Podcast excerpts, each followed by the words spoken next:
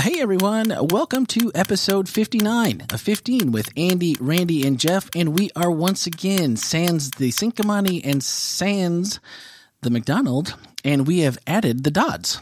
Welcome, Cheryl. Thank you. It's a blessing to be here. Excellent. The summer con- series continues this week, and uh, we have enjoyed every summer when we get to go through this time where we have excellent guests that are asked to speak here at the Florida Hospital Church.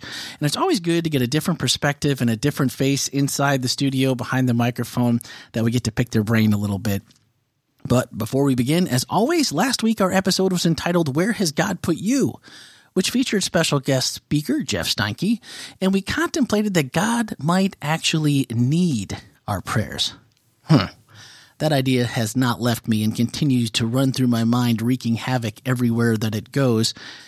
And the more I think about it, the more I like it. And the more I think, you know what? Maybe there's something to this.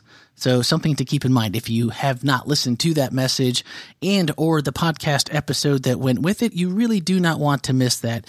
You can watch and listen to both in the Hospital Church mobile app or at our website hospitalchurch.org. If you have not downloaded the Hospital Church app, shame on you. But you can do so and redeem yourself by going also to the website hospitalchurch.org slash FHC APP, FHC app. Now, on to this week and the aforementioned Cheryl, who's sitting here beside me. I knew right away we were going to have a good time this week when I heard that you're like the second guest in three weeks that is from, well, I has lived, I shouldn't say from, uh, the Midwest, and you grew and growing up in Wisconsin. So, yes. so, so where in Wisconsin?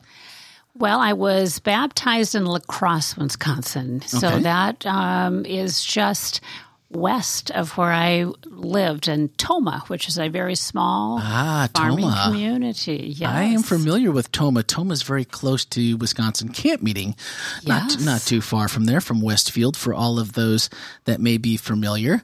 And so I finally felt like, you know, because uh, we had Molly here a couple weeks ago, yes, who was from Minnesota, so she got the A, and she got you know some of those things, and uh, but you know you probably know what a bubbler is. Does anyone have to? Do you, do, was that something that you grew up a with? A bubbler? A bubbler? No. No. What's a bubbler? Oh dear. Oh man, the water fountain. You know, oh. yeah, it was all it was the bubbler back where we came from, but oh. we were from you know a little bit further east over yeah, there, maybe over there in Green Bay. Yes. Yeah, so maybe or I'm a little bit older. Could yeah, and the proper way to say bag. You know, yes. yeah, that's. Uh, I still get. I got called on on that actually two days ago. So, you also mentioned that you went to an academy. Might I garner a guess? Where did you go? I went to Oak Park Academy in Iowa because In by the time I was going to Okay. academy, my folks had moved to Iowa. Oh, see, I missed it. I'm like, now wait a minute. Is this a Wisconsin Academy alum as well? No, Well, no. close enough. I mean, if you're an Academy alum, you're just you're kind of brothers and sisters anyway, right? Oh, we are all brothers and sisters. But how much better is it for us as Seventh day Adventists, really, and speaking of that academy experience and that denominational experience, to figure out early on that there is no perfect and that Christians have as far to go as anybody else? When you mention that in your message, that's something that always seems to hit home when we're talking about maybe people that we know that maybe are not maybe they're former church members, maybe they're former believers, or they're just maybe not sure what they believe anymore. That's a realization that takes some maturity, some spiritual maturity. How better off are we once we know that that is that we're no different than anybody else in your experience? I think we're much better off. You know, for me, going somewhere where everyone believed the same as I did and, and coming from a very small community mm-hmm. and I wanted to believe that it would be perfect because there were those always those expectations. When I found it wasn't perfect, it was it was almost a relief because I'm not perfect. And so what was perfect for me is that when I did say something, someone understood where I was coming from. And one of the things, you know, I'll go back to how I was raised, and I was raised in a home that was open to new ideas. My father was um, did not become a church member until he met my mother, who was a graduate from Union College, and they met and married, and he became a church member. And so my home was a much more open environment, hmm. Whereas our church was very strict. Mm. Very traditional, as we would think today. Yeah. And I had a sense that that possibly was going to be what Academy was like. And so when I found out it wasn't exactly that, that way and that we were all just human and we make mistakes, that was a relief. It should be freeing, shouldn't it? Mm-hmm. Yeah. Mm-hmm. Well, and you also mentioned that God, He needs to nudge us at times. oh, so many times He opens doors and windows. And I am one and that questions myself whether I have the ability to do that or not. And it's, it's when when something is offered to me, I think, oh, no, I, I can't do that. I, I want to do something where I'm comfortable because, you know, putting myself out there, that's that's kind of a scary thing. And so he uses people sometimes to nudge us and maybe sometimes even push us through a door that he's opening to us because it is opening going to open a world to us that he needs us to go for him. That in itself as well should also be freeing technically. I mean, once oh, we yes. once we do that, so the question then is, do you still find that to be true in your life now? That when I mean, have you gotten better at listening for the nudging or realizing the nudging and saying to yourself, "Ooh, that might be God."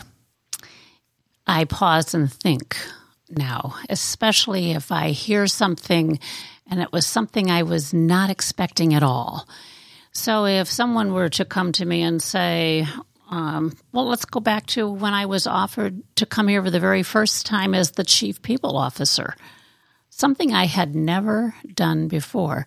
Now, that took a little bit more, but it made me stop and think when I got that first call. It made me think, well, is this something he wants me to do? I need to understand it. Now, it took me a long time to understand it and figure out that, well, maybe I could do that with the support and through lots of prayer. But yes, today I stop and think a little bit more when something comes that maybe I'm not expecting. Yeah. Well, and I guess this all goes, it all gets tied together. We're, we're, we are talking about faith in the workplace. This has been the uh, Molly and Jeff and yourself. And then, yes. uh, you know, we have one more upcoming, which we'll uh, get to at the end of the program.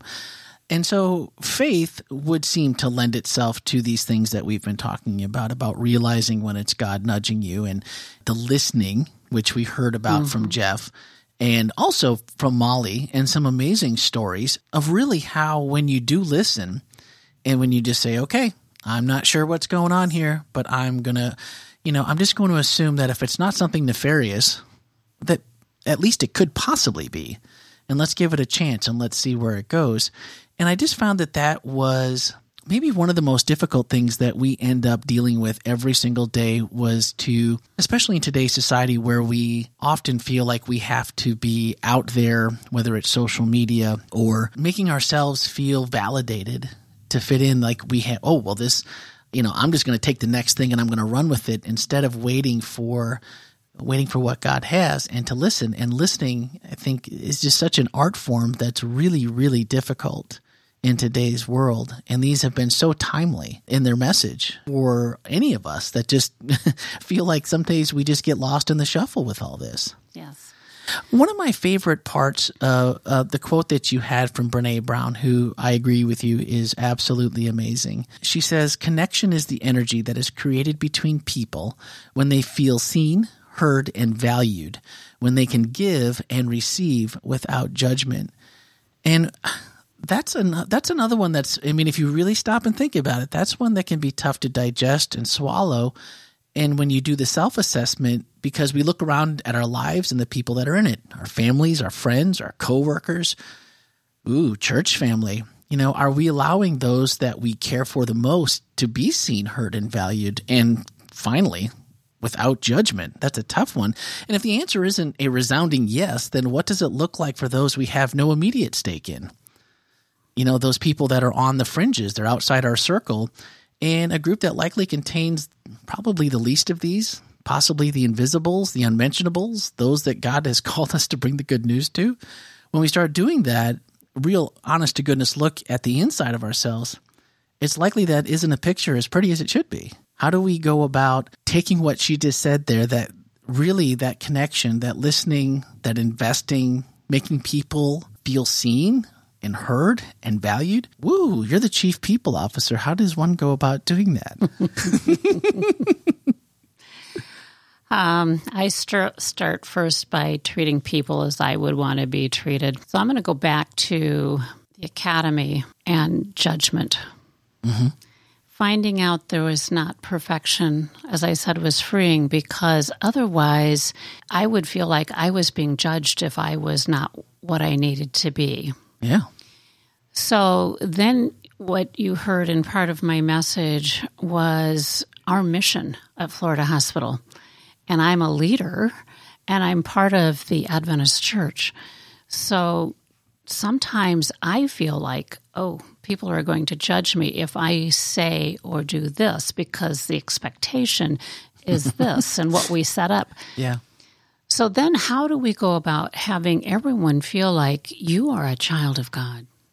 It doesn't matter what faith you are, or what you do for work, or how you choose to live, you have value in my eyes. And how do I help you be all that you can be? And that's the whole premise, I think, of being a chief people officer is looking at that person as that individual, not as someone like someone else, but as that individual. What makes them unique? What do they need help with so that they can truly fulfill what God has planned for them and how do they better understand what God has planned for them? Because I think about how we develop people. It's where do you want to be? Where do you see that you need?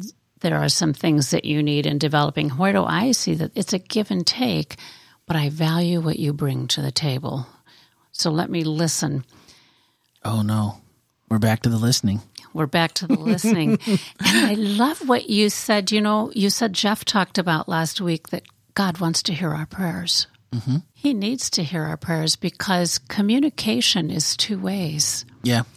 And if we just sit and try to listen to God and we haven't communicated to Him, are we building that relationship? Because unless we have that two way communication, that communication to Him and then listening to Him through people, through the written word, through so many things that we see around us, God is speaking to us. And unless we've had that communication with Him, could we really listen? Well, and I think that's why when we say, well, I listen, but I don't hear anything, it's probably time for a self evaluation to go, all right, let's check out how I'm listening. Mm-hmm. I mean, am I listening on my way to work in the car where I'm dealing with a million different things or with the kids in the back seat? Or am I actually taking time away from everything else and just putting myself sequestered away and actually listening? And ugh, getting rid of all the noise that's in our world today, and there is so much noise. And admittedly, you know, yes. I think often the resulting answer is probably not exactly what we would hope it to be, but that's part of the journey, right? That's true. So that's then true. what do we do when we do all that and then God just throws us a curveball? What do we do? Because your message threw me for a curveball when you mentioned two very personal and powerful stories about your journey as a mother and as a wife and God placed you in a very vulnerable position that you weren't exactly planning for. And in the immediate aftermath, you weren't, it didn't seem like you were exactly happy about the words he put in your mouth because it was not exactly what you wanted to share in a public forum. However, in hindsight, it's as always, God was using you in a way that wasn't immediately mm-hmm. available for you to understand. And maybe in a way you would have never imagined you yourself impacting two different people. Did this change the way you approach God now? And I mean, and since that point, once it became clear, like, wow, my words made a cause and effect difference. There's no way to put this to, there's nothing else to attribute it to. I don't have to ask, oh, I wonder if that was God. Or, mm, do you really think that that was God? No, that was definitely, irre- irrefutably, that was God working through you to really change the direction of two lives. that's pretty amazing. Yes, and it's it's always easy to look back and see True enough. how things happened. You know, as a leader, and, and we're all leaders in one way or another, wherever we're at, whether you're a mother at home or whatever work you do, you are a leader. We, it is difficult to be vulnerable. It's difficult to allow people to see beneath a veneer of what you think is expected. Yeah. And so as a leader, I think, oh, you know, I, I am this Christian leader in this faith based organization. And what I share, it needs to be, you know, look and, and feel pretty. Yeah. And sometimes that's not what people need, even though that's hard for us to do and to be vulnerable and allowing God to lead you at times like that. And so I was so amazed several weeks later when that was told me because I, for a long time, said, Oh, why did I talk about that? Yeah. And there was a, a, significant need in that room for that to be talked about, and God knew that. And it made me think even more strongly about I need to be sure that I am open and let people see the hard things that there are, and that I may question sometimes, and that I may even doubt God sometimes. But He's got a plan, and we're not perfect. No. And we need to hold on to Him. And that's what He was trying to share. Transparency is obviously for anyone is very difficult and i think for christians equally and more so yeah. because there's an expectation just like as a leader people are saying well you, you know you christians you got a lot of good ideas and you yes. talk a lot about you know this better way of living but yet here i see this that and the other that don't actually align with or don't seem to align with what you're saying right. and so you know I, I had something prepared for the end but what she just said made all the difference. Go back in your podcast app, go hit back the 15 in reverse about four times, and that'll bring you back about a minute, and re listen to that two more times and let that sink in. That even though you may not be immediately happy with what happens when you allow yourself to be open to God, at some point, and even if that's in heaven, that's a reward that's worth the effort to try to be as open and as honest as you can be with those around us. So, thank you so much for coming. I thoroughly enjoyed. We're running out of time very, very quickly, but I thoroughly enjoyed our conversation today. Thank it you for being here. A pleasure, and I am thankful that I could share my story. Excellent. Thank you. So, this week upcoming, we are going to wrap up the Faith in the Workplace series. It will come to a conclusion this coming Saturday morning. We will welcome our final guest, hopefully next week in the studio. I don't have confirmation, but it is Danny Howell. And if any of you know Danny personally or even from a distance, I have a feeling that we might have to do a two part series next week because there is no possible way we will get anything close to getting the conversation in within 15 minutes. And the uh, name of his message is What Does It Mean for God to Direct Our Path? So you definitely don't want to miss that. Again, thank you uh, to Cheryl and Tom. So this is Randy until next Wednesday in episode 60 saying thanks for joining us, and we will talk to you then.